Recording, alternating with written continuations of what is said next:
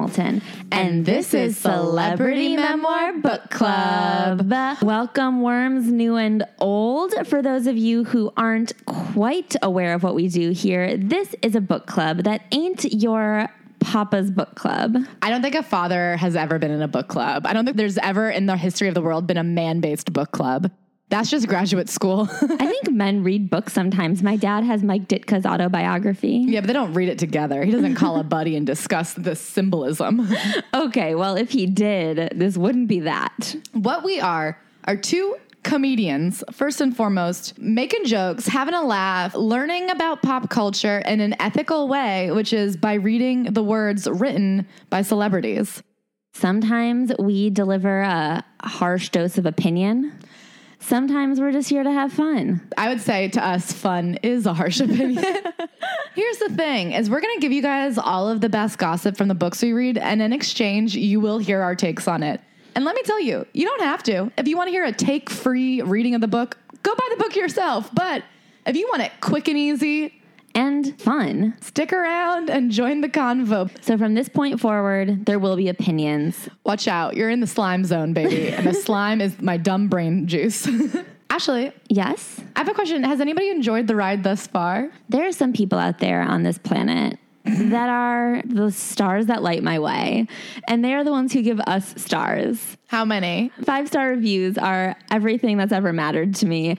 And I just want to give a quick thank you to the five star reviewers. Now, our phone only shows us the US five star reviews for some stupid ass reason. So, if you live elsewhere, next week we're going to do Australia's reviews. Get your Australian reviews in, and we will be reading them next week on the pod. And we cannot wait to say hello to our friends down under.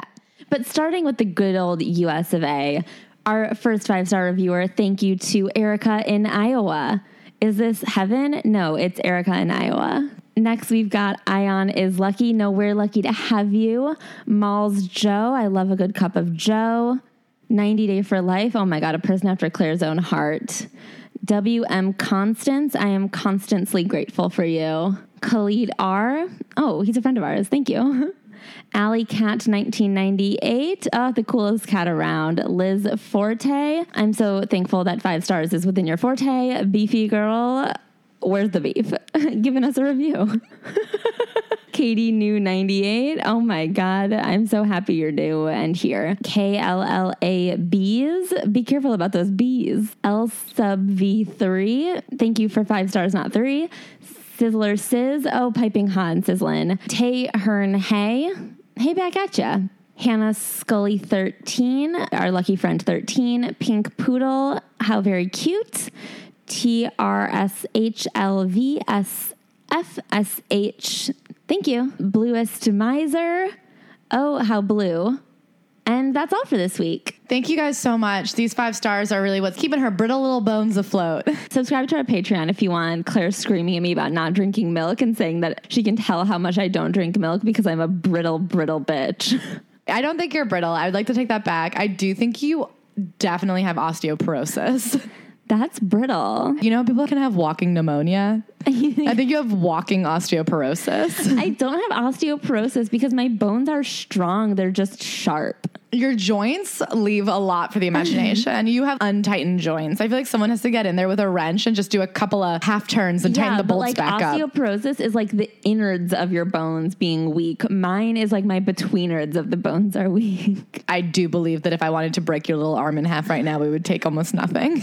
Should we move on before it gets too violent? I am in absolute fear sitting this close to Claire right now. I'm not going to hurt you, but I do think that if we were both in a car accident, something went wrong, you would have no problem just snapping me. I would emotionally have a problem doing it. I would hold myself back because I know what's right and what's wrong, but I don't think physically it would be too hard. How about this? I think if we were both in a roller coaster that stopped abruptly, I would survive, and I think your rib cage would just fall right off. I think if we both took a tumble down the stairs, you would jam a finger and I would split. You would just be a bag of rocks. like the skin would be the bag, your little bone bits would be the rocks. Do you know what my theory actually is? Is that I would be fine and you would be fucked. I feel like sometimes when when I get knocked down, I just kind of like become one with the earth. Like it just bounces me right back up. In drunk driving accidents, the drunk driver is often okay because they go limp. And I do think you live your life pretty limp. You live a limp ass I'm life. kind of like limp and moving with the groove. Like if the roller coaster stopped, I would be one with it. Whereas you are the most rigid person, and you would actually you would be the snapped rib cage. Unfortunately, I think you've argued your point quite well. and I concur in the roller coaster situation. So I will say, in a natural disaster, you would survive an earthquake. But I do think if we were put in a cage fight, I would win. Yeah, no, for sure. if I couldn't just like blend in with the bars of the cage, I think I would be in for a tough week. Speaking of Ashley, Yeah? if you had a memoir, what would the name of last week's chapter be? well, this is a change in tone. I would call it good vibes only because I'm trying to only let in good vibes, okay? Here's a new mental illness that I've coined a term for. It's called the post viral blues. And that's where you get horribly depressed after anything goes viral. And I, on our TikTok, our episode, and my personal TikTok, had some viral hits this week. And it's so nice when people are appreciating a thing that Claire and I have both put the better half of a decade into. Oh God, I don't like to add up the hours. Do you know what I mean? We have been podcasting now for Please don't tell them. They don't need to know how the sausage was made. Okay. I'm so appreciative that new people are here listening to the podcast, but I do feel like I have this problem where sometimes when things start going good, I start bracing myself for the haters. I start bracing myself for people to have like snap internet judgments where they just get too mean. And I get really nervous that the people who find us and like us, I won't be able to live up to their expectations. And I know that that's an insane thing. And I know that I'm starting to come to terms with the fact that maybe you're right. I should see a therapist. I don't have insurance right now, so it's going to have to wait, but I think acknowledging it is the first step. So I do think what I really need to do is stop bracing myself for negative scenarios that I make up in my brain and just ride the good vibes. Oh my God, I'm so excited for you. Get on that surfboard.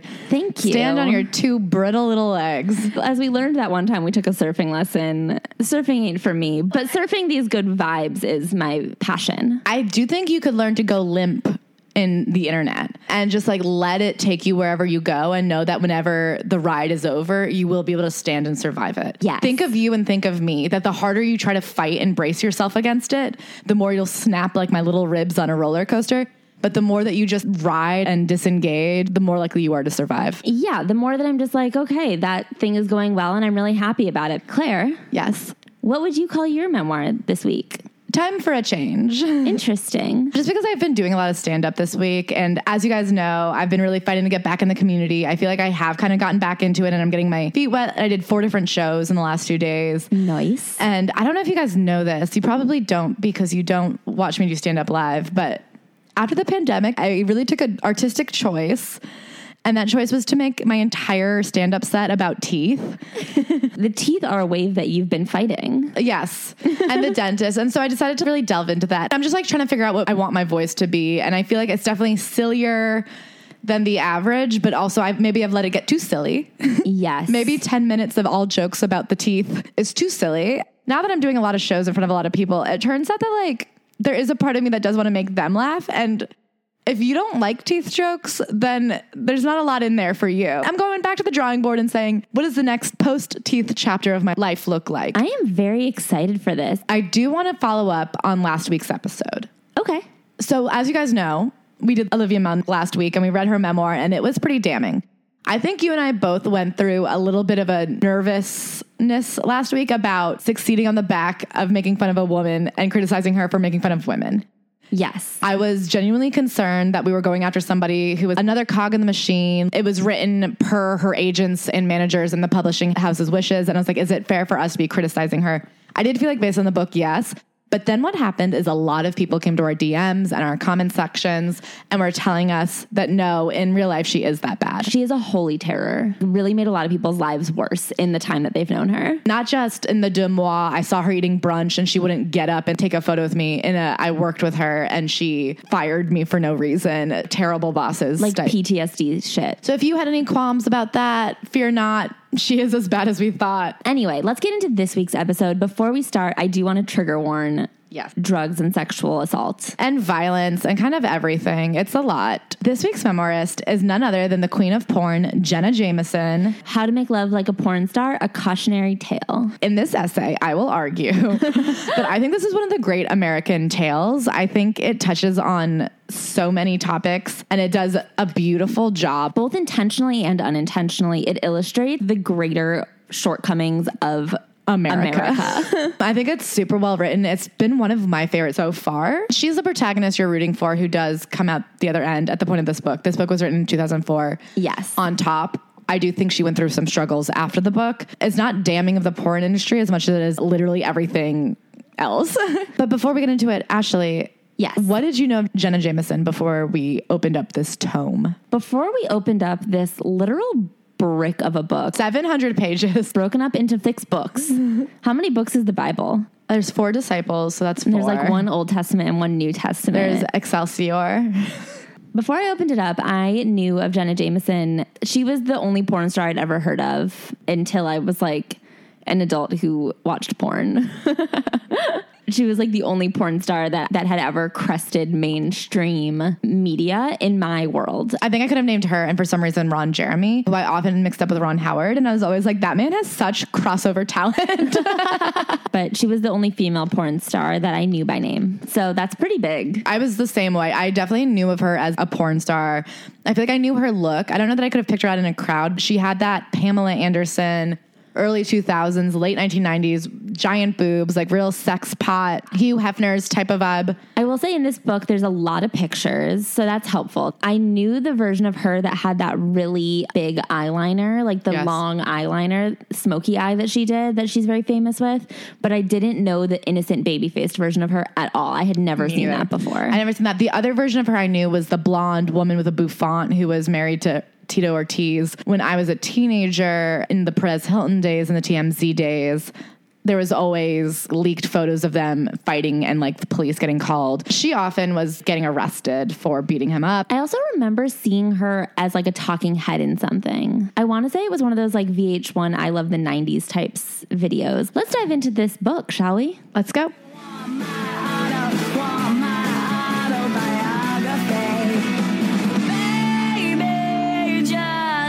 Ask me.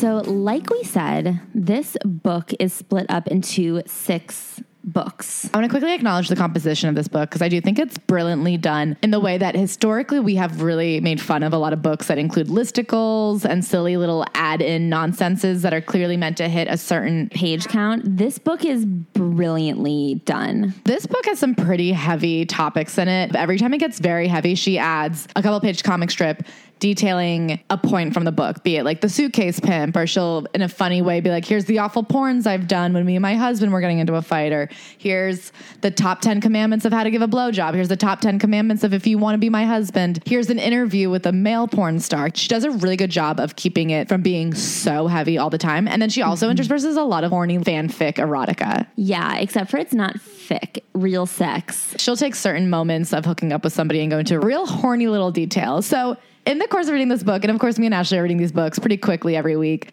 I went through a roller coaster of emotion. It is so devastating and then all of a sudden so horny. and you're just like, how do I feel? So, Jenna Jameson was born in 1974. So, in present day, she's 47. This book came out in 2004. So, at the time of publication, she was 30. So, Jenna Jameson starts this book when she's 16 years old, and she says, There comes a moment in every life when a choice must be made between right and wrong, good and evil, between light and darkness. These decisions are made in an instant, but with repercussions that last a lifetime. My troubles began the day I chose darkness, the day I chose Jack. Jack is her toxic first love. He is a tattoo artist. They met because she was a 16 year old with braces. Her brother brought her to get a tattoo. She went back almost immediately for a second tattoo, and that's where they started really bonding. She has this incredible ability to really play up the wide eyed innocence. And I do agree that she does seem so like sweet and doe eyed and has braces and whatever. But she was also a 16 year old going to get a butt tattoo. She talks a lot about at this point in her life and how she was such a good girl and she was so sweet. I'm not going to put a moral implication on anything anyone does, But I think when you think about what a good daughter and a good girl is at the ages of like 10 to 16, she's like, Yeah, I was doing acid and ecstasy, but only on the weekend.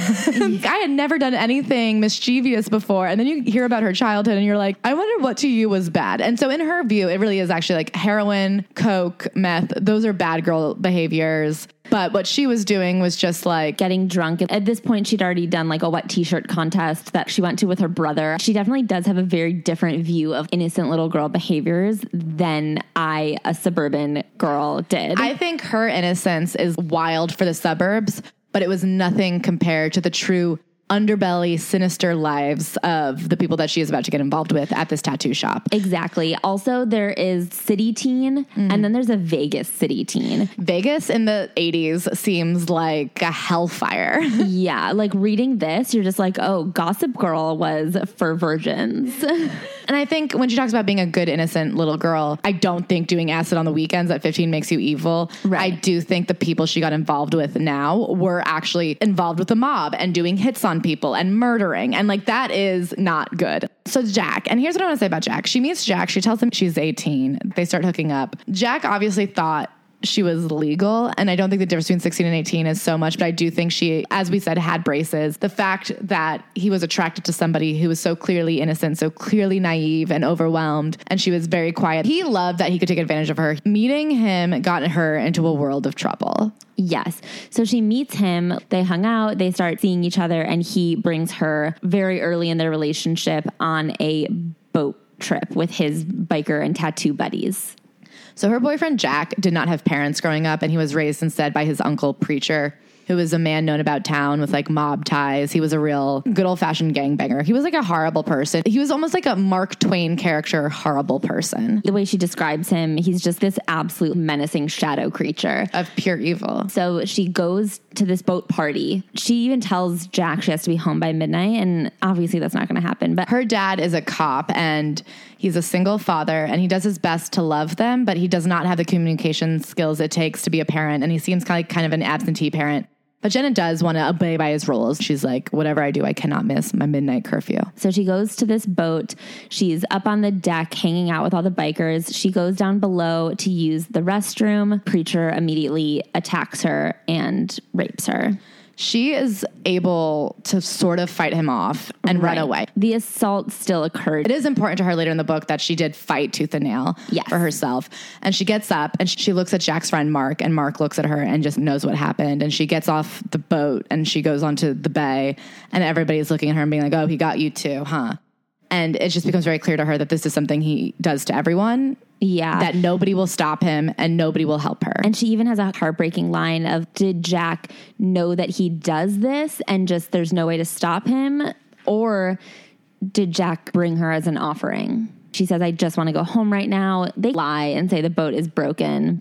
And she says if they hadn't done that, if they had taken me home that night, she's like, I would have run to the police. But by the morning, I had to sleep on this boat. She's like, by the time I get home, I was so shaken and frazzled and upset that when I get in and I see my dad sitting on the couch waiting for me to get home, her dad was mad that she had broken curfew and said something like, I'm done with you. I'm done putting up with your antics. So she puts all of her shit in a trash bag and moves in with Jack. So she's living with Jack. She's 16 years old. She needs money. She decides to become A showgirl. her parents had actually met in Vegas and her mom had been a showgirl. At this point, we learned that her mom died right before Jenna's second birthday of skin cancer mm-hmm. when her mother was like 33 years old. So she auditions at a bunch of places, but one of the big issues is that Jenna is a meager five seven or so, and you have to be about five nine at most of the big revues. She finally gets into like the worst one, and it turns out it's the worst job. She's like, We rehearse for six hours a day, and then we do two shows a night, and you get about $50 at the end of the day. And the costume is like 20 pounds. So after a couple of months of that, Jack goes, Why don't you just become a stripper at Crazy Horse too? There's this huge culture in Vegas at the time. I don't know if there still is. I've been there once. The bikers who hang out at the tattoo parlors and the girlfriends of the bikers and tattoo artists are all strippers. That's just the dynamic of the world they live in. And he's like, just go be a stripper there. So she goes, she's 16 years old, she still has braces. Vinny, who runs Crazy Horse 2, is like, you can't be a stripper with braces. so she goes home, and what does she do? She takes tools and pops them off herself. And she just goes back in and she's like, okay, I got my braces off. And he goes, wow, already? And she's like, well, I peeled them off myself. And he was like, oh, you're in. This is the first real example of true entrepreneurial ingenuity. Something about Jenna Jameson, at this point, her name is actually Jenna Massoli, is that she is deeply competitive and she wants to be the best at everything she does. It doesn't matter what she is working towards, but she's going to go and beat out the other women. She's going to be at the top. So even though she peeled her braces off, he still said, You look too young to work here. And she said, Listen, I will make you a lot of money. I'm very good. I know how to do this. And she is reflecting on this while she writes this book, saying, like, I do not know what came over me. I was timid, I was afraid, I was insecure. And somehow, when it comes down to it, this bitch pulls through. So he's like, okay, then you're on stage in an hour. Show me what you got. And she's like, wait, what the fuck? I've never stripped before. She is doing a real fake it till you make it here. And she can. Everything she does is smart. She's like, I'm going to pick songs that boys like to rock out to. She just knows what she's doing so hard, just like instinctually. She had grown up doing pageants and dance classes. And she says, I walked on stage as if I owned it, like I was at a dance competition, and ran through one of my old pageant routines. I worked the men like I had worked the old pageant judges, looking directly into their eyes as if to say that this dance was for them. I was in control of myself and of the men around me, and I loved it. I loved the attention and the confidence it gave me. Even though I had no idea how to hustle guys for lap dances, I was the new girl and they all wanted me. At the end of that night, she made $1,000. This is really where she comes into her own. She's 16 years old and she says, the Crazy Horse 2 was the best high school class I ever took. The subject was social dynamics. It was amazing how the incentive of cash made it so easy to talk to people. Before, I'd had no motivation to learn to be polite or carry on a conversation with a guy. They all wanted the same thing anyway. Within weeks at the club, I began to transform from a geeky teenage girl into a money crazed psycho, and I loved it. She just really figured out how to work the fucking room and she like figures out her own strengths. She really has a business mind about it. And I guess in strip clubs, there is a real hierarchy and it's very much externalized and like who has the best locker. And she goes in and is like, I want to be number one. And she works her way to the top. She figures it out and she gets there. She doesn't make a ton of friends, No. but she gets the best locker and she's making so much money. She's making thousands of dollars a night from just regulars. And she even says, most of the men were into me because I looked so young and innocent. So I decided to amplify that. As my grandmother always said, what you can't fix, you feature. And that's just like not a thing I'd ever thought about. But like, think about how many of the most prominent people in the mm-hmm. world are famous because of what is other people's insecurity. You know what I mean? Like the models with gap teeth. And then she meets Vanessa. She mm-hmm. makes one friend, and it's Vanessa. It's Jack's cousin, the daughter of Preacher. Vanessa is a stripper. She comes in and she's great at it. And she teaches Jenna everything she knows. She's like, what you do is you get together with a waitress, you offer them kickbacks for every round of shots you buy with the guys. You have them buy it on their tab. You have the waitress give you water. They get drunker and drunker. You get a bit of money from the waitress because she's making so much money on tips. They're blacked out. They're paying you more money than they even have in their pocket. Everyone walks away happier. Or you would sit and talk to them for four dances and then they would ask for a lap dance on dance five and then charge them for all five dances. Yeah. Her and Vanessa would work together as a tag team and she was making thousands of dollars A day. I think other women were making maybe five dollars a lap dance at this point, and she was like, "I was doing so well that I started asking for twenty dollars a lap dance, and then a hundred, and then I got to the point where I'd only give a private lap dance for five hundred bucks." And I mm-hmm. just had a roster of regulars, including Nicolas Cage, Yeah. who would come in and just throw thousands of dollars at her. Jack Nicholson. Tool, Motley Crue. These are Yeah. the people coming in, and within a span of a few months, rose to the top. And her and Vanessa were best friends. Nobody liked them, but Nobody liked them, but they were like the Barbie twins, two blonde bitches. They would do dances together. They were just in charge. And then Vanessa starts to pull away. she noticed that every time she was at Vanessa's house, Preacher would come over. She doesn't want to be around him, and she knows he doesn't want to be around her. So one day, Vanessa cuts her off, and finally, Jenna's like, What happened? And Vanessa goes, Are you having sex with my dad? He told me he fucked you. And Jenna, of course, is horrified and breaks into hysterics and is like, No, this is what he did to me.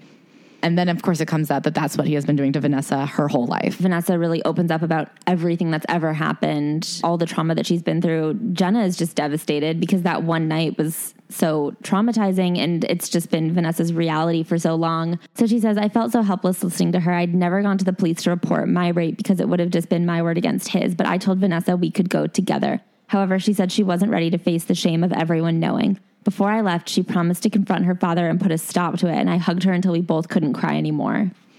And I think this is a really resonating experience and not the extent of what had happened to them. But you and I like joke all the time about how if it happens to you, you're like, ah, what a crazy thing that happened to me. But then if it happens to your friend, you're much more likely to help your friend see the truth in a way that you don't want to face yourself. because it's also so much easier to see it in other people throughout this book there's a couple other situations that jenna is just like that was a weird night and you're just like Oh. It's hard to think that you're worth defending, but you love your friend and you're like, you are worth defending more than I am. It's Christmas Eve. She goes to pick up Vanessa the very next day. When she walks in, there's Christmas music blaring. They find her in the bathroom with a rope around her neck, foaming at the mouth, topless. But her feet are on the ground. Because Jenna's dead as a cop, she goes, I knew from him that women, first of all, are less likely to hang themselves. Mm-hmm. Are more likely to use pills, which she said Vanessa had a ton of. And second of all, women don't kill themselves naked. That's not how a woman wants to be found. She's like, I know exactly who did it. It was Preacher. She calls the police immediately. She gives her CPR. She does everything she can to save her friend. She is dead. And when Preacher comes, he doesn't even order an autopsy because, of course, he had strangled her. Right. And so it was just deemed a suicide and nothing was looked into. And this is obviously a breaking point, as it would be for literally anybody. Yes. And she has a really hard time with this because she feels like if she hadn't left her alone that night, which obviously you can't, Jenna, if you're listening, you can't what if. These were like 18 year old girls. I think she was still 17 at this point. She had been stripping for less than a year. And I think something that's very interesting about the way this book is written is that we move past this moment pretty quickly. Mm-hmm. The pain and the depth of it and the impact is well laid out and described, but her life does move on. And I do think that that matches her experience of it. Because by the time she's 20 years old, we're like 400 pages into the book. So much has happened to her. And I do think when you look at why is her life falling apart as it does in the next few years, it's like there was this insane trauma. But I don't think in her real life it was ever acknowledged with the weight mm-hmm. that it deserved. And I think that this book reflects that. And that is like, yeah, this horrible thing happened and everybody in the community was absolutely fucked by it. But we just had to keep going. Life kept going. And nobody ever stops to acknowledge. this really illustrates the community that she was living in is that she says afterwards i discussed vanessa's death with some of the other women around the tattoo shop most of whom had heard stories about preacher molesting girls somebody needs to do something about it they kept saying even though they had no idea what had happened on the boat i felt like they were talking to me everyone always knew what was going on and it was just this energy of like well someone should do something but no one will And of course, everyone had known the whole time. When Yeah. Jenna herself got off the boat, all the girls were like, ah, he got you too. As if it was like a rite of passage. And it's not until he had murdered his own daughter that somebody is like, well, maybe now something should put an end to this. And of course, nothing did. and then of course this is followed up immediately with a comic Which is, I do think is kind of brilliant of the writing because she could have made her life almost unreadably tragic. You need the relief. So Jack does finally start distancing himself from Preacher after Preacher murders his own daughter and Jack's cousin and decides to open his own tattoo shop. At this point, Jenna has a lot of money that she's saved up from stripping, so she's funding Jack opening up his own tattoo shop. And of course, Preacher just like firebombs the place on the day it's supposed to open, and they're back at square one. It's not going to be easy to go against him. Not only had she funded it financially, but she had helped him like literally lay the drywall and the bricks. At this point, she had started snorting meth, I think, in a response to the tragedy of Vanessa's death. Mm-hmm. So she was like, I was laying it voraciously. she's like, I was there all waking hours, which were every hour. at this point, she's still at Crazy Horse stripping. But I think after Vanessa's death, she was like, I can't be here anymore. It is just too painful to be here without her. She was going through the motions, but she didn't love it like she once did. And she really wanted to get into magazine work. She says, I used to look at my dad's Playboy magazines when I was 13 and dream of being one of those girls. The photos in the magazines made the girls look so beautiful and glamorous, like models of perfect femininity. The soft focus shots of flawless faces framed by sun-streaked blonde hair remind me of the old modeling shots of my mom that my father kept in his dresser drawer. I do think it's interesting in this line because we've had a couple memoirists, and I think Holly Madison was one of them, who grew up idolizing the Playboy women, who grew up idolizing Marilyn Monroe is a big one. Mm-hmm. It's an interesting idol to pick as a young girl, and I do think this sentence, just like psychologically, is an interesting key to when you don't necessarily have a female role model. Who are you trying to be as a woman? All she knew about her mom, because her dad did not tell her anything about her mom, so all she knew was that she had been A showgirl. a showgirl, and she was seeing these sexy modeling photos, and then she was looking at other sexy women and being like, "Well, that's who my mom was. That's who these women are. That's who I want to be." And I also just think it was Vegas culture in general. It doesn't feel like there was any sort of stigma. She was still going to school at this point during the day. She never mentions graduating, but she was still in high school and she was like, I just didn't want anyone to know. Like one time someone from the basketball team came in, kind of recognized me, but she just like gaslit him and she was like, No, I'm not Jenna, and then left for the night. She gaslit him. He was like, Are you Jenna? And she was like, No. she gatekept her identity to keep her girl bossing afloat. I do feel though that there was not a stigma around stripping and sex work in this community that she lived in in any way. Her boyfriend took a ton of pride in the fact that she was the top stripper. That was Right. something she had achieved that he was really proud of. He'd bring her to the tattoo shops where all the girlfriends hung out, and it was like, "This is my girlfriend. She's the top girl at Crazy Horse." And because she had this goal of being a nude model. It was a very natural next step where first she was stripping and then through the women at the strip club, she was able to meet photographers. Let's talk about the woman who introduced her to the photographers. Yes. So Vanessa is gone. She's not really enjoying the strip club anymore. And then she sees this woman, a woman she had never seen before. She said she was sitting on the side of a small stage in the back of the room. A single spotlight shone down on her, casting her in an angelic glow. A lace shawl was wrapped around her shoulders, and a soft, perfectly straight raven black cascade of hair fell over them. She had a tiny waist, a plump round butt, and boobs like cupcakes with beautiful little cherries on top. So she is just transfixed by this woman who is new. She's having a little bit of trouble getting lap dances. And so she decides that she will be this girl's Vanessa. She's like, it's my responsibility to teach her the ropes, to take her under my wing. She goes, It's not real life in here. It's a game, one big game of mind fucking. If you're somewhat in tune with other people, you can pick up on what they're thinking and who they are by talking to them. Then you can win. You may not be a manipulative person deep inside, but in here you must manipulate. And you will learn that you can get anything you want by maneuvering correctly. But then, of course, she wasn't really in it just to help this girl. I don't think she had ever really even considered being attracted to women until this point. I think she was just appreciated beauty. And this girl is kissing her, and it's just an all night sex romp. This is one of the examples of just like the real horny, not fan fiction. But she just like really gives you a play by play of this night. It is steamy. So at this point, meth is really the drug of choice. Jack is into it. Her brother Tony, who she had always been very close with, he's super into it. Jack wanted me to smoke meth, and my brother wanted me to shoot it up, but I thought I'd just snort it like a good girl. But her brother is mainlining meth and he is so addicted she's getting scared. Jack loves meth. The story she tells that really breaks them is Tony comes over and asks for just a small bump to get him through until his dealer gets back to him. Jack calls her up later and screams at her and is like, What the fuck? Where'd all my meth go? Jenna's like, I gave one little bump to my brother and he goes, Well, then he came back and robbed us. And when he robbed his own sister for meth, that's when Jenna was like, All right, I had cut you off. And so she makes the first move in mending the relationship with her dad and finally calls her dad. And she says it was like a very sterile, odd conversation, like two co parents discussing their child. But mm-hmm. basically, she's like, You need to help him. He's going to die or end up in jail. And his dad's like, All right, it's going to be hard, but I'll do it. She has kind of taken some steps to help her brother get help, but she is no longer speaking to him. So now she doesn't have her brother in her life. She hasn't talked to her dad except for that one conversation in ages. All she has, like her whole family in the world, is her boyfriend Jack, who is now extremely addicted to meth, also.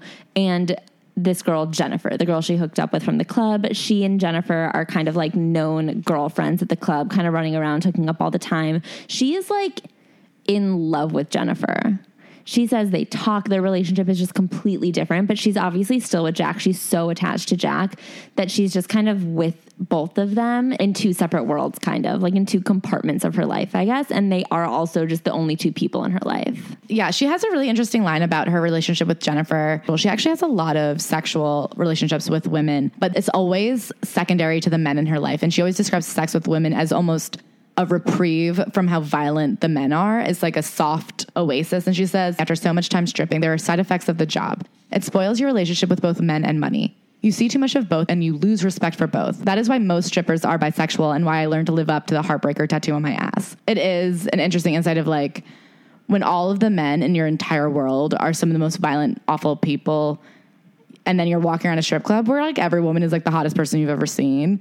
She does end up in a lot of sexual relationships with women, even though she never is truly in a relationship with one. They always also have a boyfriend or something. And so Jennifer also has a boyfriend. So Jack comes into the club one time with a friend. Jennifer goes over there to Jack and his friend, and then shortly after starts dating this friend, Lester. and it breaks Jenna's heart. But of course, they keep hooking up. But there is this weird thing where it's like they both have boyfriends, and the boyfriends are the main ones. Yeah.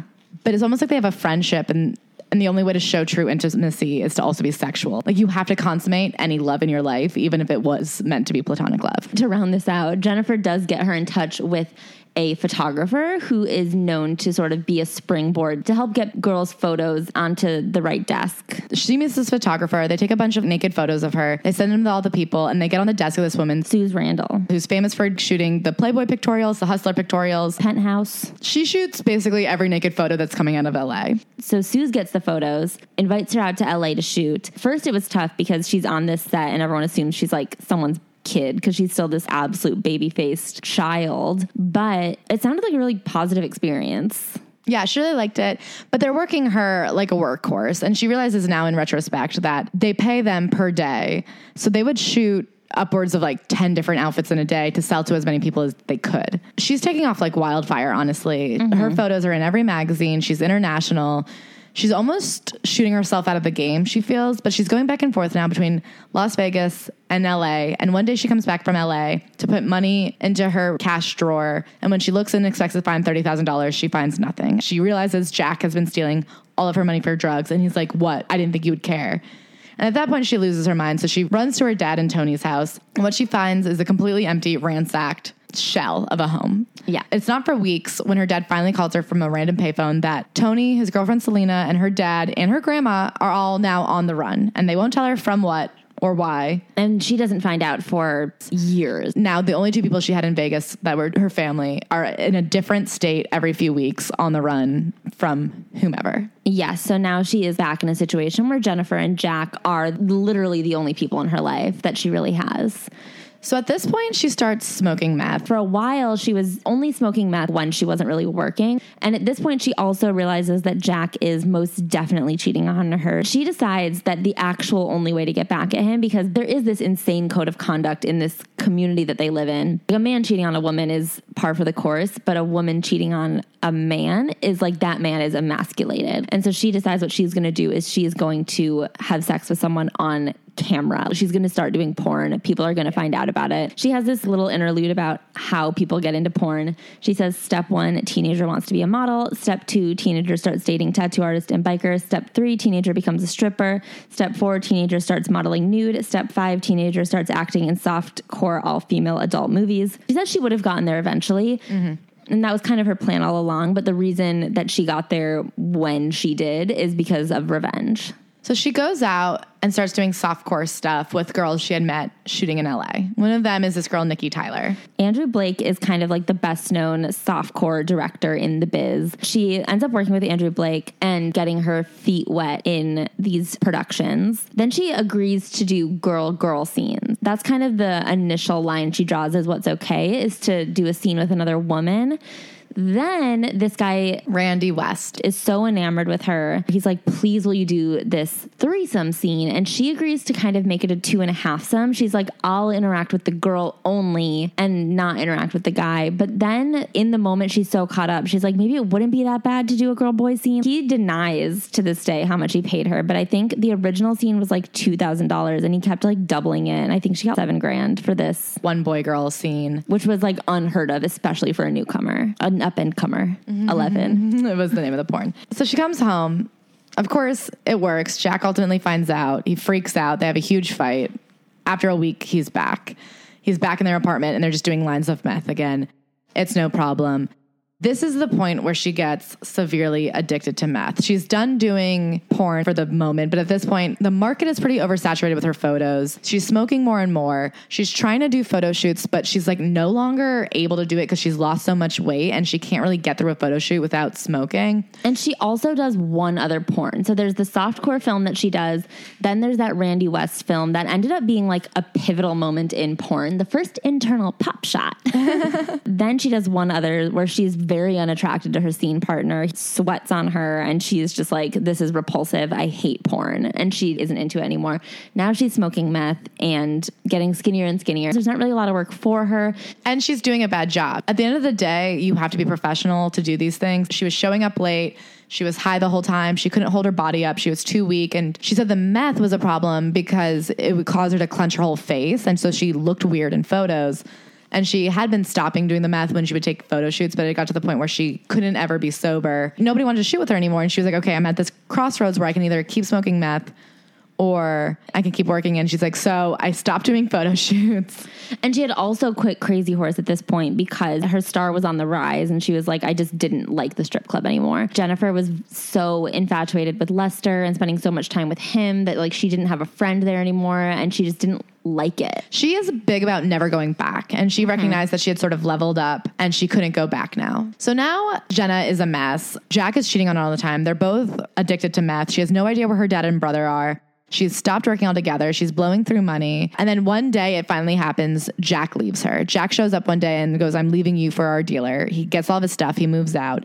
She says at this point, she was 80 pounds writhing on the floor. She goes, I was so weak and malnourished that I could not stand up. She crawls to a phone. She calls Mark, Jack's friend, and he comes over and he's like, We need to find your dad. Luckily, she had her dad's number somewhere. She had written it down the last time he had called her. He calls the dad. He's like, You need to come get Jenna and drive her to wherever you are. And Jenna goes, I don't think I'll survive a car ride. So he wheels her in a wheelchair onto the plane. They fly her. Her dad comes and picks her up in a wheelchair. When she gets to her dad and her grandma, she is 75 pounds. Yeah.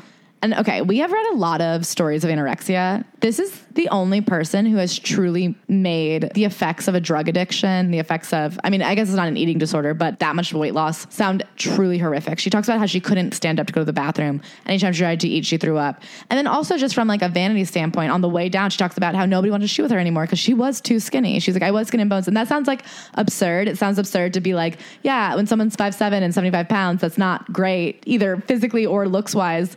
But we have read some books where people are like, I was 80 pounds and you know what? I was sleepy sometimes. So here's a photo.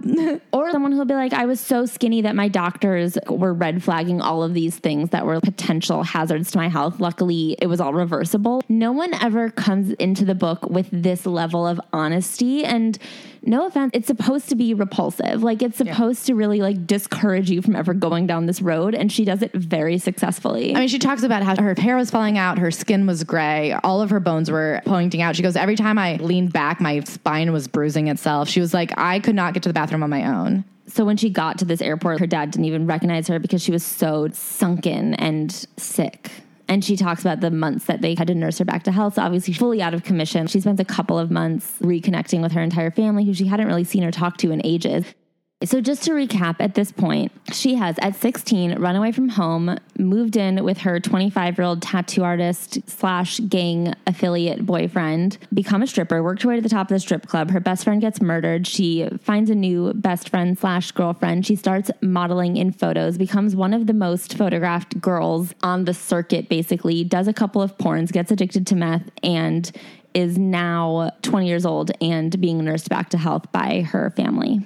So, book three of the Bible takes us back in time and is intercut with interviews with her brother and dad in current day and filling in the gaps of what her childhood was like. It pulls from diary entries. It starts with a letter from her father describing how he met her mother, how much she loved her mother, I mean, he loved her mother. and just how once she died, he like never knew how to deal with the grief. He never wanted to talk to Jenna about her mother because he felt one, he couldn't bear remembering her, and two, he didn't want to make Jenna sad about what she missed out on. Mm-hmm. But of course, Jenna was like, I would have rather known because then I spent the rest of my life just wondering. A bizarre thing that happened.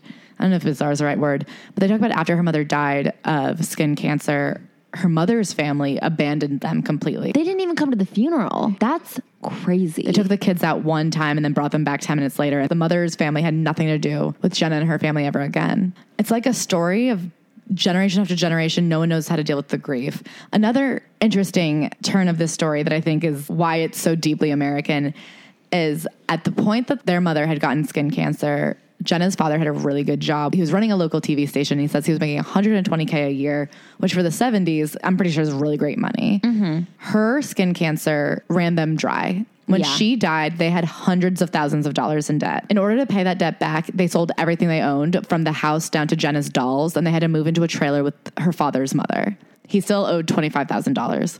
So now he had nothing to his name, $25,000 of debt, all of this grief, no support, and two small children. So he decides after this he's going to become a cop. His explanation is that he was so miserable in his personal life, he felt so out of control that he decided he was going to go and try and put law and order into the outside life. Like he couldn't fix his family, but maybe he could fix the world. Unfortunately, Vegas is not a super legal place, especially not in the 70s and 80s. So the fact that he was a cop who would not take bribes and play the game put basically a red dot on his forehead.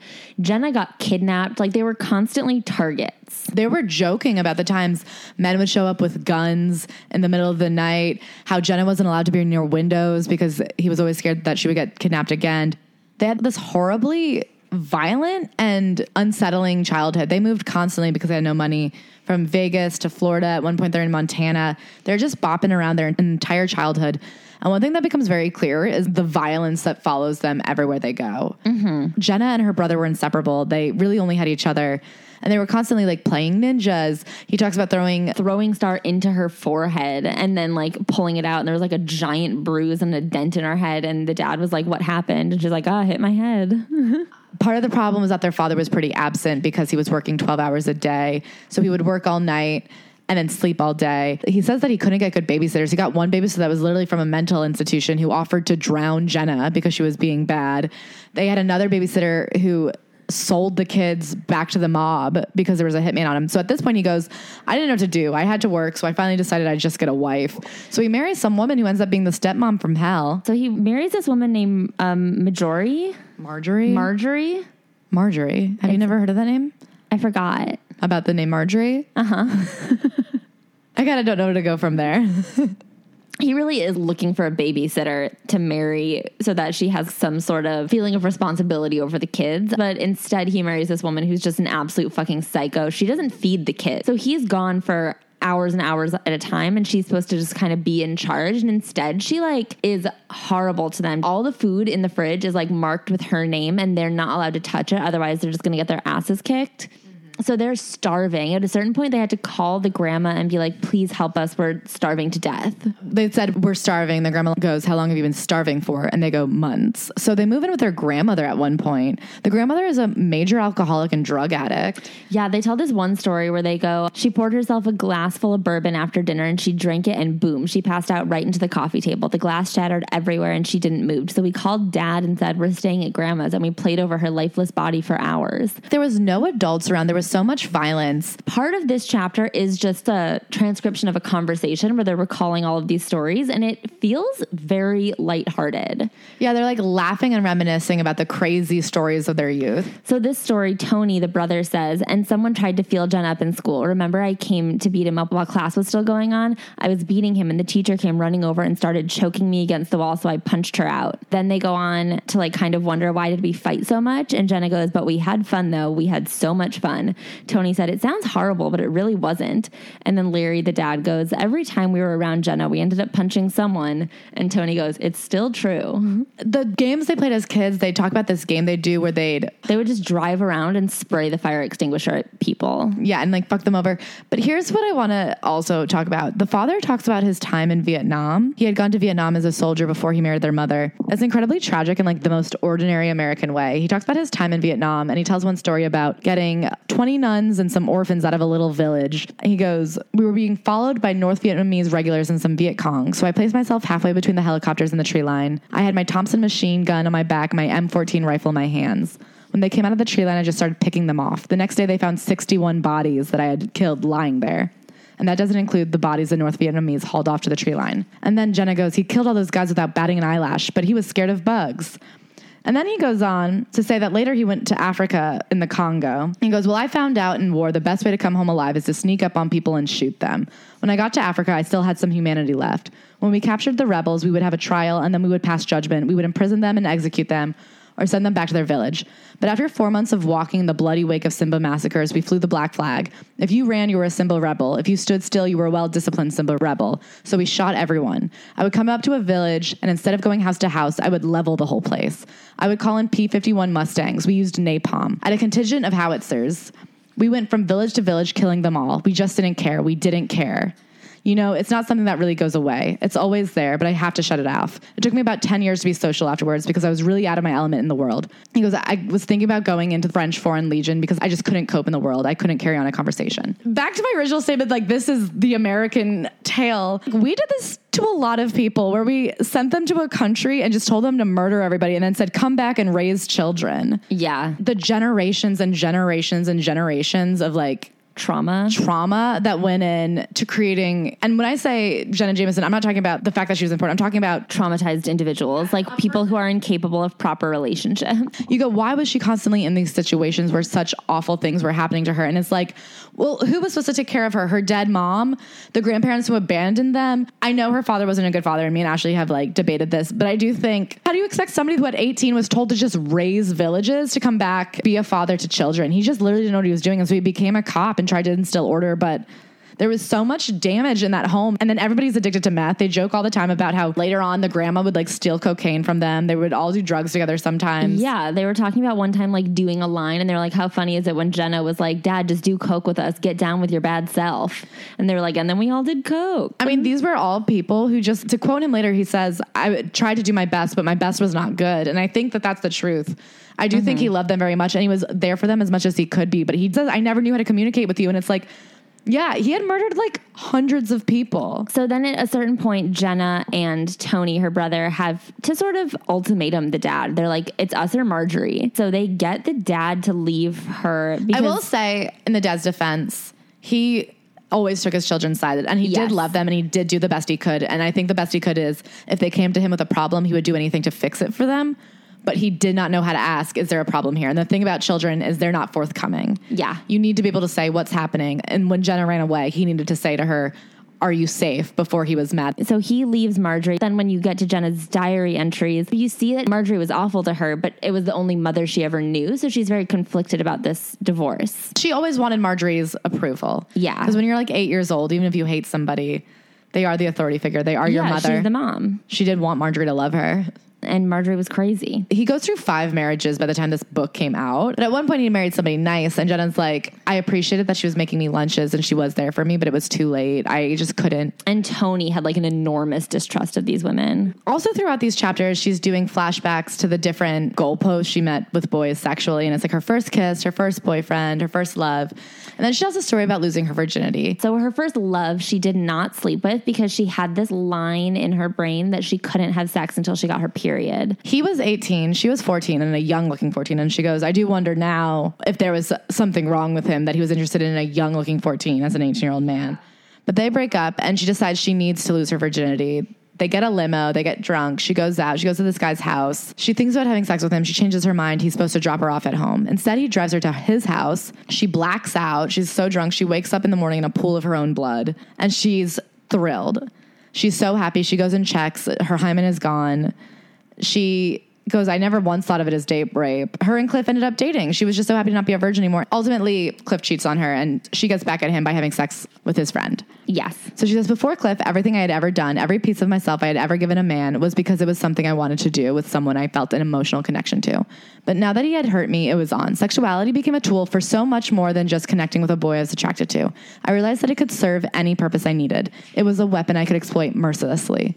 So just to mess with Cliff, I continued to see Owen. I think at this point, she was probably 14, 15 years old, and she was partying a lot. Her dad saw and didn't know what to do and wanted to save her. I mean, the thing is, he does always want to try and help. So he pulls them out of Vegas, which was smart. Vegas not a good place. But he takes them to Montana, which is a small town, hoping that just like raising cattle on a farm will give them the wholesome childhood he wants to give them.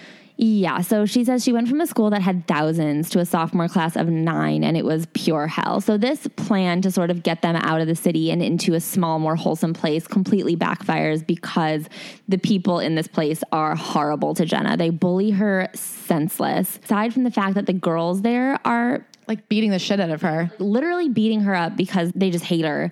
We also get a hint from her that something else just deeply traumatic happens, but she doesn't tell us about it yet. So, book four kicks off with her having been nursed back to health by her family. They fed her butter soaked focaccia until she gained weight. And she also talks about how this was kind of a nice time. She's only 20 years old and she hasn't spent time with her family in over four years. She says, Soon my brother started coming into my room and we'd play cards and laugh about how fucked up we'd each gotten. It was as if no time had passed since the days when we were so close.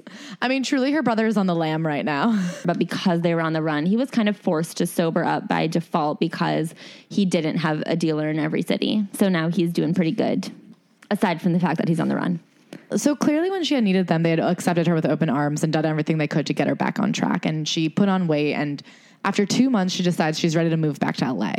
And I think maybe less damaged people would have said two months is not a ton of time. I don't even know if it's necessarily damage or if it's just the personalities we're working with. Jenna Jameson, as we've learned thus far, is not a person who can be told what to do unless by an abusive boyfriend. So she moves back to LA where she knows nobody except for one woman, Nikki Tyler. They had done a scene together during her early stint in porn. They did that softcore scene together. Mm-hmm. They went home and hooked up that night. They had a real friendship and more. Nikki was the only woman in a group of pretty catty women, according to Jenna, that had her back and kind of explained to her the ropes and helped her get a sense of how to handle the Suze Randalls of the world. And so she runs back to Nikki. Nikki took her in and let her live there. And she says she was like a mother, but I wanted her to be more than a mother. I wanted her to be my girlfriend. And she goes, After Jack, I didn't think I'd be able to open up to a man again and allow myself to be that vulnerable. After working at the Crazy Horse for so long, every man in my mind was a cheater, a liar, and a shitty human being. I was angry and more than ready to become a heartbreaker. Add to this my experience with Jennifer and Nikki, and I was pretty sure I was gay. I also wanted to point out that the pattern we're seeing here is Jennifer, she viewed as like almost a mother figure slash girlfriend. Nikki takes her in when she has been nursed back to health after nearly dying of starvation due to meth addiction. These are women who like really support her and like nurture her. And so mm-hmm. these like mother figures are the people that she thinks that she's in love with. And I think it has a lot more to do with the comfort and the search for family. But the problem is Nikki had married this guy Buddy. So Jenna moves in with them. She's friends with Nikki. Nikki's kind of possessive of her. And Jenna's thinking, like, what is my next step? And she decides her next step is to do porn. And everybody is against it. Nikki herself is like, don't you do that. If you do that, like, we won't be friends anymore. Everybody is really turning her against it. And Jenna keeps asking, looking for one person to say it's okay. And the person she gets it from Is her dad. She calls him and tells him what her deal is, and he goes, "Ignore what everybody else says. They have their own reasons. How do you really feel?" And she goes, "I want to do it. I really think this can be my life." And he goes, "So you've made your decision." And I can't say that I agree with it, but I support it. The only thing that I ask is that if you do it, make sure you do it right. Don't ever compromise yourself and don't let anyone get the best of you. When you show up for work, know that you are an asset to them and not the other way around. So this, I want to say, is the point where I think he finally does great fathering. She is going to do porn. She's already done porn. She's already one of the most photographed nude models out there. Once again, I don't want to say that there's anything wrong with being in the business, but I do think it's like a very holistic decision that Jenna gives really great insight to the fact that you have to be sure. And I think that the fact that her family is so okay with it that this just is a career path she's chosen and they're proud of her as long as she does whatever she does well they're just like good for you and i think that that's really important This gets into her porn life, and she has a lot of good advice. She has a very good experience doing porn, but she says when she gives people advice, she's like, You have to know that you want to do it for life because even if you do only one movie, you're gonna spend the rest of your life worried that your friends, family, and coworkers will find out. And she's like, When they do find out, because they will, you will be a porn star for life. She goes, It doesn't matter if you become a nun, you will always be a porn star in people's eyes. So if you're gonna do it, make sure you want to do it forever. But to do it forever, you have to have good first experiences. Because she does not glamorize sex work, but she is like, it worked for me because I liked it and I had the constitution for it and I had a good entryway into it. And she goes, but I think what goes wrong for a lot of women is they do a gonzo film up top. Yeah. In a worst case scenario, a gonzo director will take a girl to a hotel room and have their friends shoot a cheap scene in which she's humiliated in every orifice possible. She walks home with $3,000, bowed legs, and a terrible impression of the industry. It'll be her first and last movie, and she'll regret it to her dying day. So basically, what often happens is a girl will think she wants to get into the industry. She'll have a horrible experience, but now this film is out there to be found. She is a porn star, even though it was only one thing. Like, this is a, a Mia Khalifa effect. Mia Khalifa is known as a porn star through and through, and she was in like a couple Yeah, I think she had three months of porn. Basically, she spends this section really outlining that there are pros and cons, as there are to every choice in life. But with porn, in order to reap the benefits of any of the pros, you have to be okay with every single one of the cons. And you have to be strong because there are a lot of men running the industry who are very skilled at taking advantage of girls. And so you have to set your boundaries and be steadfast in your convictions. Otherwise, you're going to get walked all over. So something interesting about her is she knew from the beginning her boundaries were no anal, no DP. And she mm-hmm. always wanted to be able to pick the men that she worked with. And she got through her whole career maintaining those boundaries. And I think because she went in with a soft core, and then because of her experience with Randy West, she had made quite a name for herself. she was able to go in and go to these high level productions and do easier scenes that she had good experiences with and build up a rapport and make herself an asset in the industry where then she could come in and make demands as opposed to mm-hmm. being used up all at once. And she said something that really happens is people within a couple weeks they've shot every shot there is to have and then the industry spits them out. Whereas she was much more strategic and a bit by luck, but a bit because she is a strategic person, she was able to really make a career out of it. She also gives a lot of really good business advice, like never let anyone represent you or sign away anything to another person. Just be headstrong, stick to your guns, and have the ability to say no, and you can keep it all. The other thing that happens when she gets in the industry is she is really good at it. Her first film back, she goes, Every part of my body, my hands, my mouth, my legs began pumping in a different but perfect rhythm. I suddenly understood where the phrase sexual dynamo came from. I was a friggin' machine. I was fucking good at this, and when the camera stopped rolling, everyone applauded. She is just like a talented porn star. The thing that we really like is she does a great job talking about how in her life, porn wasn't the problem. Everything else was the problem, but porn wasn't the problem. But at the same time, she's not glamorizing it disingenuously. She says the job of a porn star is not a calling or even an option for most women. However, if you make the right decisions and set the right boundaries for yourself, it can be a great living because you'll make a lot of money while doing very little work. And you'll get more experience in front of the camera than any Hollywood actress. Though watching porn may seem degrading to some women, the fact is that it is one of the few jobs for women where you can get to a certain level, look around, and feel so powerful, not just from the work environment, but as a sexual being. But that being said, she's like, but there's a lot of pratfalls, and not everyone can do it. And she goes, I had a specific constitution, and I had a game plan, and I was talented, and that's why she was able to succeed. At this point, the porn industry, the way it sort of works is there's a couple of major production houses, and they like to sign contract girls. So they'll sign a contract with a porn star for a certain amount of films per year, and then she is exclusive to that company. And the major stars are getting hundreds of thousands of dollars a year for a contract. It's like the old Hollywood studio system, basically, where you work for one company and they just put you in a bunch of productions. And she says now it seems exploitive, but at the time it really worked in her benefit because she went to this new up and coming company called Wicked. Mm-hmm. And she basically was like, I want to be famous. I want to be a star. And by saying that, she was able to align what she wanted with them because she's like, she's not here to come make a bunch of money and leave. She's like, I want to become a household name. And if she does become a household name, Then they become a household name. and so they have the same values. And little did she know, she thought she walked in and walked out with a contract in 20 minutes just on her plucky cold call. But it turns out They had been waiting for her call, they had their eye on her. So when she walked in of her own accord, they were so excited and they go, she said everything you wanted to hear. And she was willing to work hard. So right at the gate, they give her a contract and they give her a PR woman named Joy. She and Joy become like best palios. And their goal is to sort of get her some mainstream recognition, not just within the porn industry, but she wants to be, like you said, a household name. So at Wicked Pictures, they do care about production. Like, this is a company that is really putting some work into being the next major player in porn. These are porns like nobody's seen before. So she's doing these porn, she's putting out these wicked movies, and she is becoming a huge name in the adult film industry. She spends her 21st birthday on set. That's right. At this point, we have now done one more year. So she's on set, she's making a name for herself, she's getting written up by AVN, she's well known in the industry. She loves the experience because she's like, everyone in porn is so nice because there's such a camaraderie. She's very professional and she's the alpha of the set and she knows it. And so she knows she gets to set the boundaries and the pace and the tone. And her life really takes a turn. First, she gets Howard Stern. This is a major, major thing because Howard Stern, first of all, is known to kind of like chew up girls and spit them out.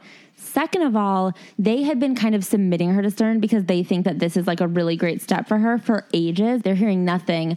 Finally, they send this shot of her sticking out her tongue cross eyed, holding a dildo between her boobs. And Howard calls immediately and is like, When can we get her on? So she goes and does Howard Stern. But she is really, really adamant about not looking like just a bimbo on this show. She goes in so nervous and so careful to present herself, but to not get walked all over. And it's funny because she goes, This is a man known for humiliating women. And I really just feel like it goes to show you, like, in porn, she does not feel disrespected. But Howard Stern is somebody who specifically disrespects women. So she goes on. And something that's very important to her is that porn was a choice she made. Not because she was like a damaged, fucked up person, not out of the typical narrative of the broken family. Oh, she was assaulted. This wasn't a last ditch effort for her to like make a name for herself. This was the path that she embarked on. Like she was not a girl who went to Hollywood to try and become an actress and then found herself in a porn. She wanted to be a porn star. And she goes, It's something I've asked a lot. Was I in this business because I was victimized or because I wanted to succeed at something? I examined it from every angle I could, and every time I came to the same conclusion that it didn't make a shred of difference. Whether it happened or not, I still would have become a porn star. I've been to enough therapists to know that. And she says, You know, a lot of people are assaulted and go on to become doctors and lawyers, and a lot of people who aren't go on to become porn stars. So, this like narrative that everyone who's assaulted becomes a porn star, every porn star has been assaulted, she's trying to dispel. But unfortunately, of course, in her case, She was big time assaulted. So this is where she opens up about the thing that happened in Montana. This is before Preacher. This is a moment that she hadn't told her family previously, and it is the reason that she begged her dad to take her back to Vegas. Like we talked about earlier, the girls in Montana were horrible to her, so she thought she would just like get in with the boys.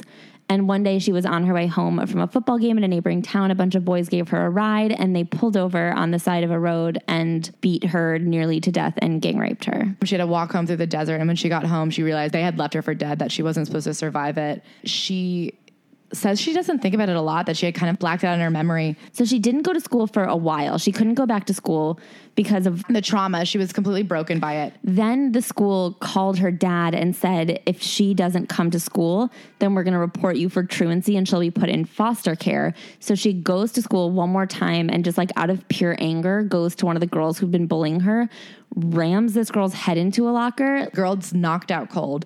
She runs back home and tells her dad what she had done. And this is where it's like he loves her. He hears it and he's like, We're getting out of town. We cannot stick around and see what the consequence of this is. So he packs up the kids and they just run back to Vegas. yeah He never knows, and neither does her brother, that the true instigating factor is this like horrific assault that she experienced. right But Howard Stern on his show said, Have you ever been molested? And she goes, It triggered this memory. And that's when she shares it in the book. Yes, but she did not share it on Stern. When he said, Have you ever been molested? She said no, because she didn't want to be viewed as someone who got into porn as a result of trauma, because she's not. She also talks about that time in Montana. She says, I should have at least called the police. I wanted those guys to pay for what they'd done to me, but if I had told my brother or father, they'd have killed those guys. And then my brother and father would be in jail and I'd lose them forever. Ultimately, I cared more about my family than my well being.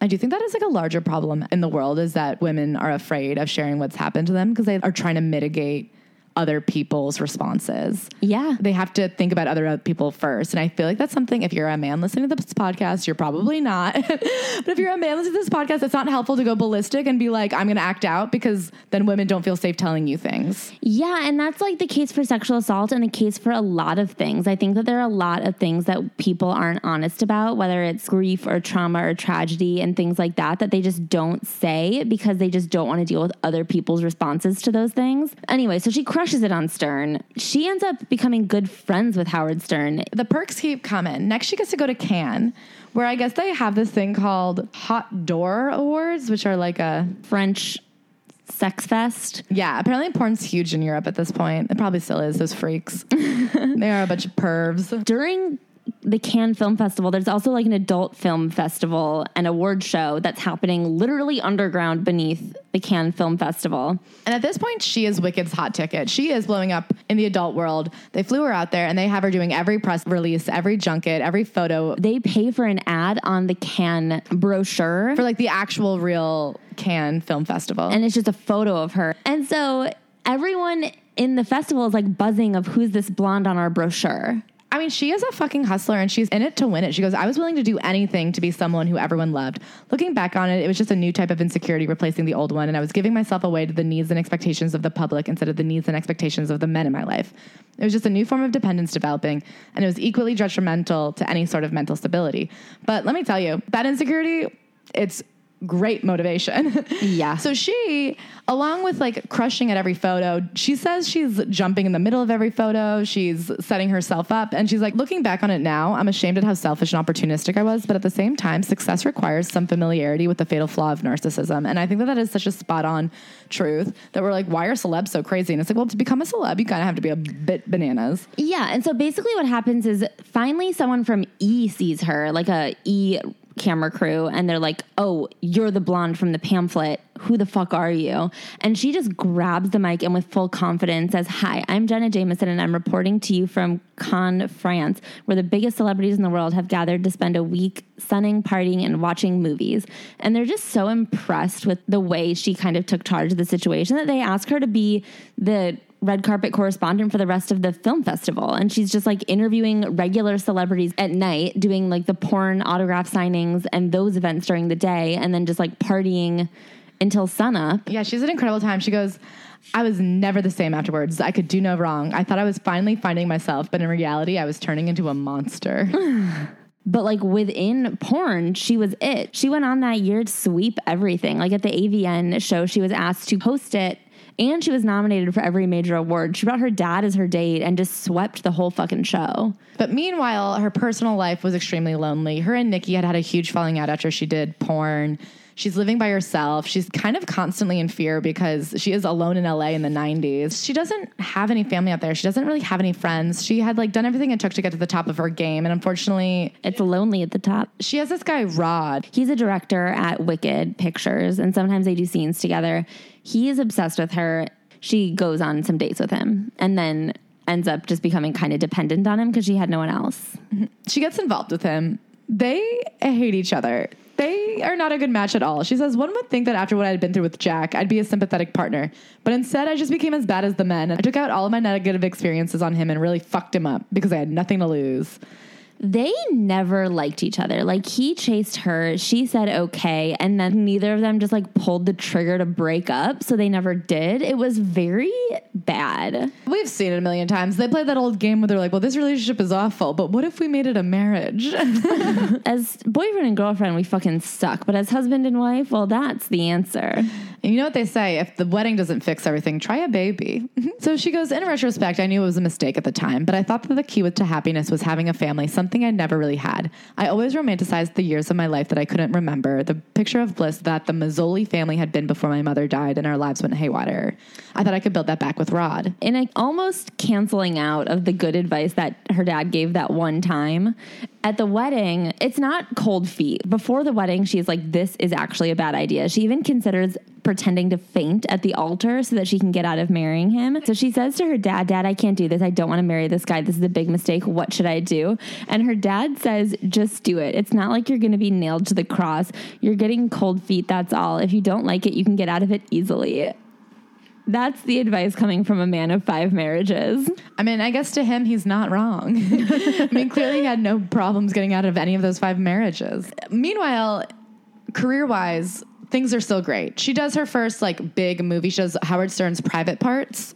And of course, E loved her. So she had actually signed on to this deal where she was doing all the red carpet events for the Planet Hollywoods, which I don't know if you guys remember the late 90s, early 2000s, but Planet Hollywood was the four seasons of its time. There was one in every city. She went to like a Bangkok opening and she would see celebrities. She has a lot of really fun name drops. She talks about Bruce Willis like throwing her against the wall and kissing her and then being like, I'm waiting for you in my limo. And she was like, no, too forward. It's funny though, because she writes about it like being thrown against the wall and kissed is fair game, Yeah. but she just wasn't into it. I do wonder if he was or was not with Demi Moore at the time. Interesting. Because this was 1996. Could have been. One of her big openings leads her to a film premiere where she meets Marilyn Manson. Her and him then go on to have a romantic affair. She says he was very creepy, and she goes, When I wasn't there, he would leave me half humorous, half insane messages about wanting to set me on fire or feed me to Corey Feldman. She says he was obsessed with Corey Feldman and also would always talk about how he wanted to watch women fuck prosthetic limbs. Yeah, she said he was creepy, not kinky, which is very interesting. Yeah, she said the sex itself was vanilla, but then afterwards, he'd be like trying to suck her blood.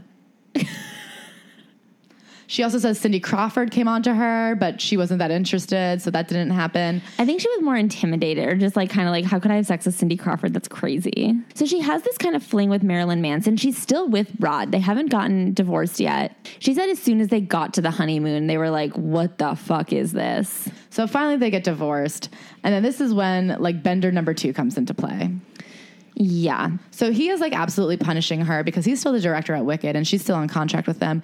And she says he punishes her by putting her in like the ugliest films, which is funny. She has this very funny comic strip about all the horrible films where she's like a fireman or like at one point they did a film called Satyr where the, she turns into a unicorn and they make her like legs fuzzy and they give her a horn and she's just like what is this?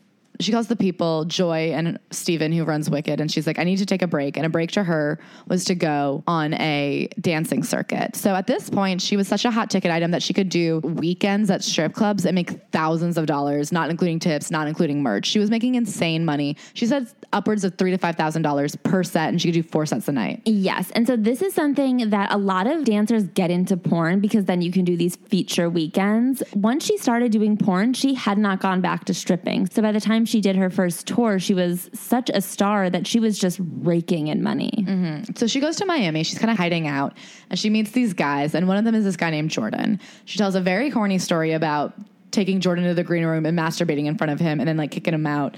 But then they end up hanging out. She becomes obsessed with him. She loves him so much that after three weeks of staying in Miami with him, she calls up the people at Wicked and she's like, I'm never coming back. I'll fly in just to do your films that I'm still on contract for, but I bought a plot of land in Miami and I'm living here. She built a home in Miami. Yeah. So her and Jordan start dating. Jordan is kind of a dud, and he seems very sweet and normal and in awe of her. But of course, as always happens, The veil drops and he becomes much worse than the rest of them. she thinks dating Jordan is fixing everything. She goes, I realized that my whole adult life I had been in control. I had the power to make my life easier, difficult. I had just been giving that power away to other people. Taking it back was just as easy and as hard as stepping back and making a decisive change. So she moves to Miami, and for a little bit, she thinks she has it all. She has the nice boyfriend. She's away from her ex. She got out of porn and she's just making money stripping and she's really able to take a break. So, just to clarify, it was right when she had decided to leave Rod that she was headed to Miami. So, she has packed up her things from Rod's and now she's just kind of chilling in Miami with immediately finding a new guy. But you guys will never believe what happens. She goes back on tour to dance, and would you believe Jordan is psycho? he gets so possessive. He doesn't want her dancing. He doesn't want her taking photos with men. At one point, she says he doesn't want her wearing tampons because nothing but him should be inside of her. It's crazy. She's trying to make him happy. She's trying to appease him. He comes on the road with her. Even worse. So, obviously, her dancing is hard on him. She's still under contract with Wicked. So, she has to go back to LA to do another film with them. And he flips a shit. He doesn't earn money. She's fully supporting them. And he flips out about her stripping. He flips out about her doing another movie. He flips out about her when she does her non porn engagements with E and VH1. He's like, but you're still talking about porn or being sexy on those things, and you're embarrassing me. So finally, she breaks up with him too. She goes to Vegas. She runs into Nikki Tyler, her old friend, mother girlfriend. And Nikki at this point has also actually made the jump into porn and is dating this porn star Lyle, who Jenna had met when he was brand new and was a sweet guy. And at this point, has become so addicted to meth and steroids that he is a monster. So Jenna actually helps Nikki get out of that situation. They move in together, they start their friendship, and they decide, fuck it, we'll go on the road together. Nikki is a top vivid girl and Jenna is the top wicked girl. So they go on this co headlining tour so they can hang out. And this is where Jenna starts using drugs again, this time Vicodin. She and Nikki are a mess on this tour. They make money no matter what, honestly. It just doesn't really matter because they're just two of the biggest porn stars of that time. So men will just pay a lot of money to stand near them, but they are not good. They call this Hell on High Heels. And this is when she really became, I guess, a diva. She says that for a while she had a real reputation in porn for being a diva on set. And this seems like it was the term for the worst. She says she was reliving the teenage party years she never got to have. And the two of them were like on one extended bachelorette night. This begins the wild year of her life where her and Nikki are just touring the scene. They start demanding more and more. And she says that people don't like them because of it. And definitely there's people she treats bad. She's like, I'm calling my agent at 4 a.m. being like, if there's not a limo here, I'm flying back and beating you up. Anybody who was rude to her on stage, she like would stab in the throat with her heels. but they're asking more money than anybody's ever been asked for in their lives. She's like, for the first time, strippers have writers. She's like, we're making all the money for the club. Why shouldn't we show up and have a full stocked bar and a beautiful linen covered dressing room? she is correct in that they should be treated like the talent because they are the talent, but also there's a line and you can also just like be nice to the people trying to help you. Her and Nikki are getting more and more addicted to Vicodin. She says this is like one of the biggest drinking periods in her life. I think she's always somebody who went out and had shots, but she was never drink alone person. She says every night she was taking a couple of Vicodin. She was downing an entire thing of vodka by herself. And then she'd go out there and sometimes Nikki was carrying her. Sometimes she was carrying Nikki. Sometimes she was accidentally kicking Nikki in the face. She's like, whatever happened, the performance went on. We finished the show, and she's like, we would be mean to the men. They loved it more. They had this roadie who they realized was like absolutely a scammer who was stealing from them. They were like, he just was an intern. He didn't even want to get paid. And they realized he was stealing like thousands of dollars from them per show. And he, they're like, oh, he didn't need to get paid because he was paying himself a lot more than we would have. At this point, she meets Tommy Lee. Lee. They kind of have this thing, this on and off again thing. It's funny because she talks about how pathetic he was and how growing up she always had a crush on Nikki Sixx. But she took Tommy Lee, but she's like, I really couldn't maintain a crush on him because he was so pathetic and needy and like puppy eyed and desperate to be around me. She says, he was just a fun distraction. I liked living on the edge with him, but he was in love with Pamela Anderson and always would be, no matter how much he said he hated her for putting him in jail and trying to take away the kids he loved. But then she also meets this man, Jay, who doesn't do porn but is in the industry. Mhm. He used to own a studio. and they hook up at some event. They have this funny thing where it sounds very high school and college. They're at like kind of a porn convention in Vegas, and they think they're being sneaky by like sitting at different tables in the cafeteria. But they're walking through the casinos together, and everybody knows they're dating. She says everyone knew we were dating before we did, and of course they're hooking up and they're kind of falling in love. And she really likes him, but it is tumultuous, and she's going back and forth between Jay, Tommy. She's on the road. She also just at this point is not ready to be in a relationship again. And I think she really recognizes that with Jay, it would have been the real deal. And she is actively sprinting away from that. But meanwhile, her friend Nikki, her partner in crime, gets back together with the abusive Lyle, and it kind of leaves Jenna in the lurch. And I think because of this, she turns to Jay. And, and at one point, he just drives her down to Arizona and is like, let's make a go of this. So they try to make the relationship work. When she's in the mood to make it sound great, it sounds great. And then when she's like, but then we'd get into a fight where he'd put cement in the keyhole so I couldn't get back in and he'd drive me hours away and like leave me barefoot on the side of the road and we'd fight physically and we'd beat the shit out of each other. Okay, spoiler alert, real quick. This book ends with her and Jay getting married. I do think that if this book were rewritten today, now that they have become divorced, I think we'd get more of the little holes that she leaves of like, why did he cement the keyhole shut? She does say it's the first relationship where they had like deep conversations about why they were acting the way they were and opening up to each other. And it does seem like they keep making progress towards better communication and commonality and like a deeper respect and understanding. But it's just too little, too late. One of their big knockdown drag out fights is because she has one more movie on contract with Wicked and he cannot believe that she's going to do it. The men that she finds who are dating the top porn star who hate that she does porn is crazy. They're meeting her on porn sets and then like shocked she does porn. It's so weird. They're meeting her at like award shows where she's winning porn star of the year and then they're like, "Wait, you do porn?" Also, at this point, in an attempt to get closer to her brother and her dad, because she doesn't want to live in the house she built in Miami, she gives it to them. Her brother at this point has married his girlfriend and they have a kid, and she's like, just live there. She gets a call from them in the dead of night, and her dad's like, hey, big problems. Six men are here to murder us. They found us. And it turns out what had happened was her brother and her father had started a construction company. Somebody at the construction company was embezzling the funds. She's sure it wasn't them because she's like, they had no money. So whoever's taking hundreds of thousands of dollars, they probably have something to show for it. My parents really didn't. They still owe 25K to the debt collectors. so she has that money. She can make that money in a day. So she gives it to them, but then for the next eight months is like deeply resentful of her father that she feels like he used her. She feels like he wasn't grateful enough. She doesn't like that she had to bail her own dad out. Mm-hmm. But she bails them out. They're now no longer in hiding. She's back with Jay. She has to go do one more movie. So she does the movie. Jay is so mad that she does it. They break up. She comes back. They make up. They finally decide this isn't worth it. Let's be together. They make it work. And this is when Club Jenna is born. She goes, Over the years, I had noticed that women in the adult industry didn't seem to be valued. The stars were just disposable products with a shelf life of a few years. If women wanted any respect, especially in an industry built on their objectification, they needed to be more than just a pretty face on the box cover. Every big adult company was run by a man. I was talking with Jay about it, and we realized that there was absolutely no reason I had to work for anyone else once I left Wicked. So they started a company so that she could become not just a porn star, but a CEO. And they really like used the internet. She built an entire conglomerate basically. So she runs like up to 25 women's websites at this point. She does her website, she writes, she does blogs, she does diaries. She ends up shooting porn and it's like her and the only man she does it with is Jay at this point.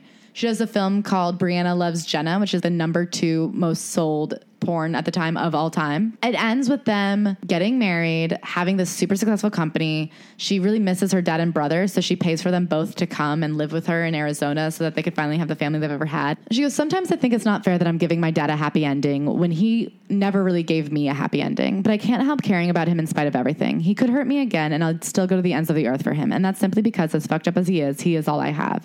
And it makes me more comfortable knowing that he's close by. I may never have a complete resolution with him. I've forgiven, but I haven't forgotten. There will always be a permanent scar, though it hasn't healed fully. At least it doesn't hurt anymore.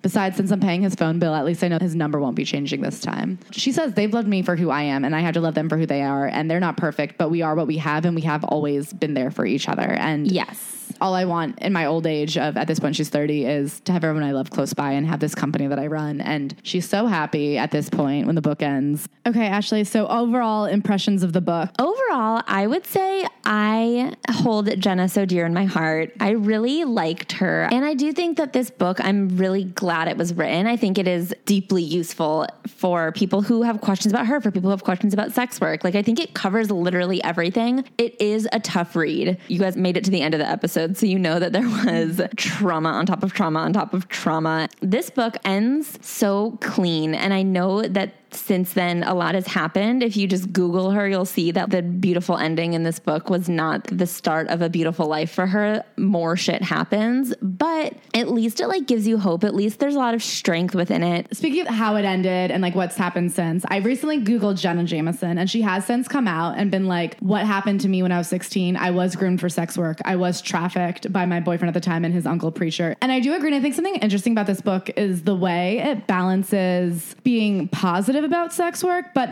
also not glamorizing it at all. And I think something interesting about it is she's like, the time she did porn, like being on set, her experience working with Wicked, her experiences as a starlet were positive. And she talks all the time about how, as an industry, she was treated well. She's like, and there are a lot of people that are treated horrible. It's not everything that you can have a positive sex work experience. she also really hypes up the vibe on porn set. She felt like there was such camaraderie and such warmth on porn sets versus she's been on mainstream sets and she just doesn't feel that at all. That being said, it is interesting to see her now that she's a little bit older because one of the points she's adamant about in this book is that the trauma in her childhood did not lead her into sex work. She's really against that narrative that, oh, like the poor little rape girl who ended up selling her body Yeah. because she was so damaged. She says she would have ended up in porn no matter what. And I will believe her because I think that that's the fair thing to do. I do you think it's true that as an adult woman choosing to go into sex work, that is different than a 16 year old girl with literal braces going to a strip club because she's run away from home and she cannot support herself. That would be like my one qualm with the book is that it is hard to differentiate those two stages in her life. Camp Jenna, that she did as an adult with her husband,